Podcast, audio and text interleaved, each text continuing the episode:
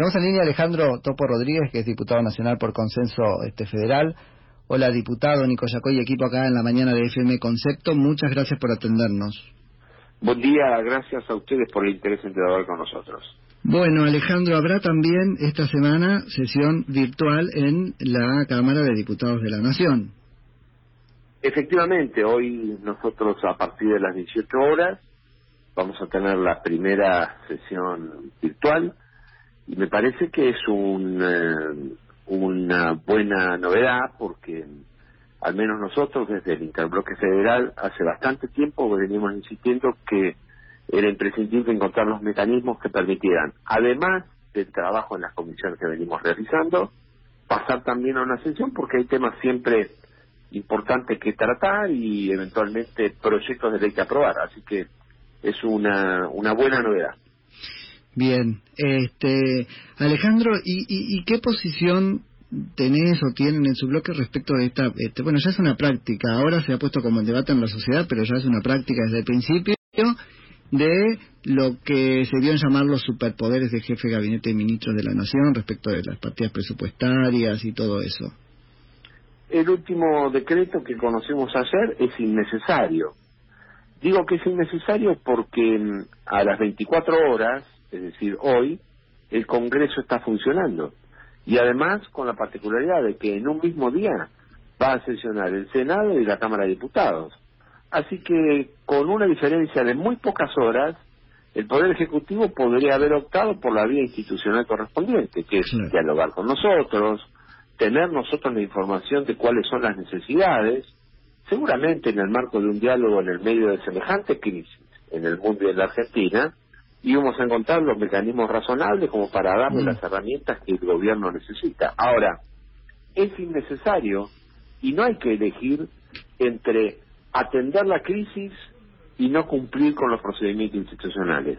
Se pueden hacer ambas cosas y me parece por eso que fue innecesario. Ojalá el gobierno en estas horas reflexione y venga a trabajar con nosotros para darle la herramienta que el Congreso necesita. No era necesario y además eh, eh, creo que no le hace bien a la relación entre el Poder Ejecutivo y el Congreso en una situación que podía haber sido totalmente evitada. Ahora hay un tema ahí, Alejandro, que a mí me parece interesante, que es que aunque ahora posteriormente eso se controle en algún punto, eh, ya se ejecutó, la partida ya se imputó y entonces es, es un control muy limitado respecto de, de futuro. La partida no, no se retrotrae a donde estaba.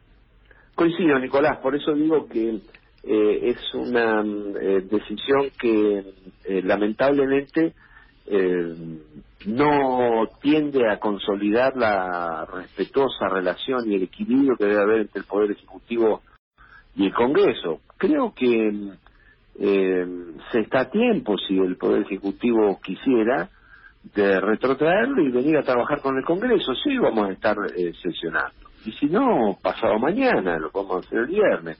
Me parece que son cosas que habría que haber evitado y que si el gobierno quiere hacerlo, lo puede solucionar eh, de manera virtuosa. Eh, Topo, soy Félix Álvaro, buen día, ¿cómo anda? ¿Qué tal, Félix? ¿Cómo estás? Bien, muy bien. Hoy hoy van a tratar también en, la sesión que comienza a las 18 un proyecto de, de Bali del interbloque de ustedes relacionado con la salud, creo que se llama la ley Silvio, ¿no? Efectivamente es un proyecto de ley que elaboró Eduardo Balibuca, que además de ser el diputado que preside el Interbloque Federal, él es médico de profesión y de tradición familiar médico, y que mm, apunta a la protección del personal de salud. Eh, Bali lo define muy bien, que es eh, un proyecto que permite cuidar a quienes nos cuidan y tiene como objetivo principal la prevención del contagio del coronavirus precisamente entre el personal de salud que trabaja tanto en establecimientos de salud de gestión pública como de gestión privada y contiene una serie de instrumentos como el equipamiento, la capacitación, las normas de biotecnología, eh, protocolos y una serie de fondos que también debería aportar el Ministerio de Salud para que se reduzca al mínimo el riesgo de contagio del personal médico, del personal de enfermería y de salud en general. Eh, eh, Topo, es ley Silvio por el hecho de, que es Silvio el enfermero que murió en el hospital de Bransen, ¿no? Efectivamente, eh, Bali creyó y a nosotros nos pareció muy bien que era oportuno hacerle un homenaje a Silvio, el primer fallecido del sistema de salud en mm. Argentina por causa del coronavirus, y entiendo que la familia de Silvio ha prestado también el consentimiento y ojalá hoy podamos tener una sesión en la que rápidamente nos pongamos de acuerdo, honremos la memoria de Silvio, pero también le demos durante el eh, periodo de vigencia de, esta emergencia sanitaria un instrumento al gobierno para hacer eh, una política preventiva más fuerte para cuidar al personal de salud. Diputado, buen día, Vanina, lo saluda. ¿Puede ser que además de, la ley Silvia también se, se planteen temas como la exención de ganancias para el personal sanitario y de seguridad y para y pensiones para familiares de personal fallecido?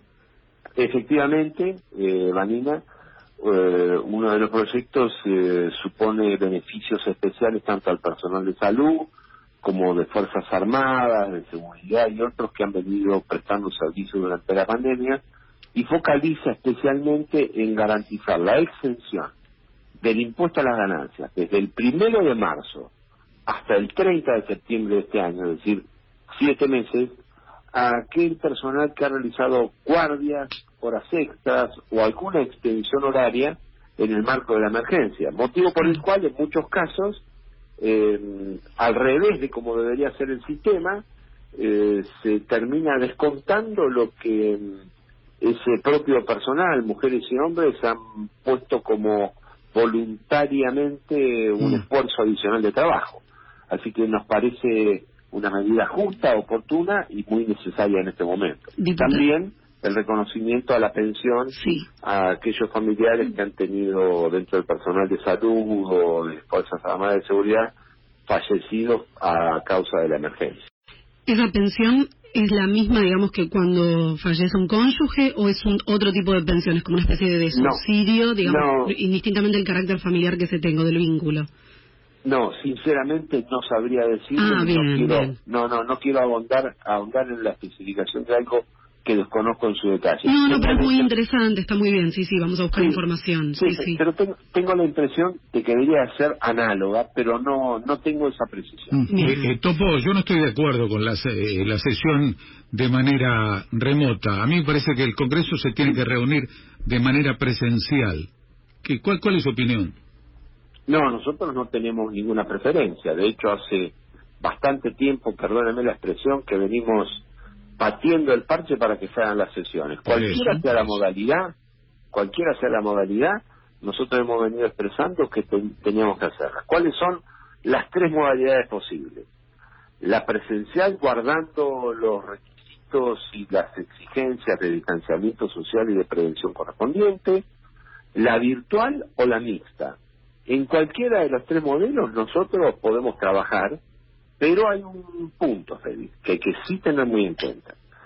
Entre las 257 diputadas o diputados que pertenecen a la Cámara de Diputados de la Nación actualmente, puede haber situaciones que desde el punto de vista médico o desde el punto de vista de la edad asociado al riesgo, tienen limitado o cercenada la capacidad de hacerlo presencial. Entonces, uno, en este caso no digo usted, sino yo, no me puedo poner en el extremo de que si los 257 no están no podamos ser ciudadanos.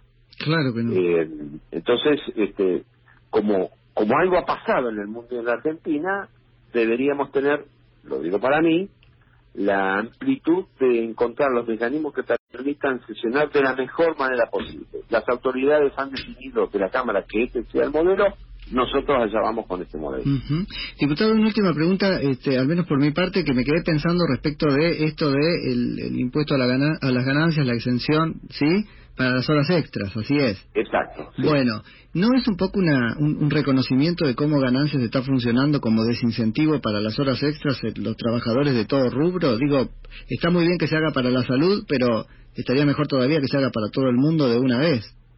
No le quepa la menor duda por eso, por eso, es tan importante antes que discutir un impuesto solo sueltito a tal o cual sector, poder sentarnos, no sé si ahora, pero en los próximos meses, a tener sobre la mesa un conjunto de iniciativas que permitan ponerle mayor equilibrio al sistema tributario argentino. Sí, sí, porque está desvencijado ya ese sistema. Porque lo que muy bien usted señala, lo que hoy aparece aquí como la punta de un iceberg es la revelación o el síntoma de un problema estructural que alcanza al conjunto de los trabajadores. Así es, y un, poder del Estado reconociéndolo, lo cual es muy importante. Me parece muy razonable y además ojalá esto sirva como antecedente para encarar esa otra discusión de fondo. Diputado, muchas gracias por la charla. No, al contrario, gracias a usted.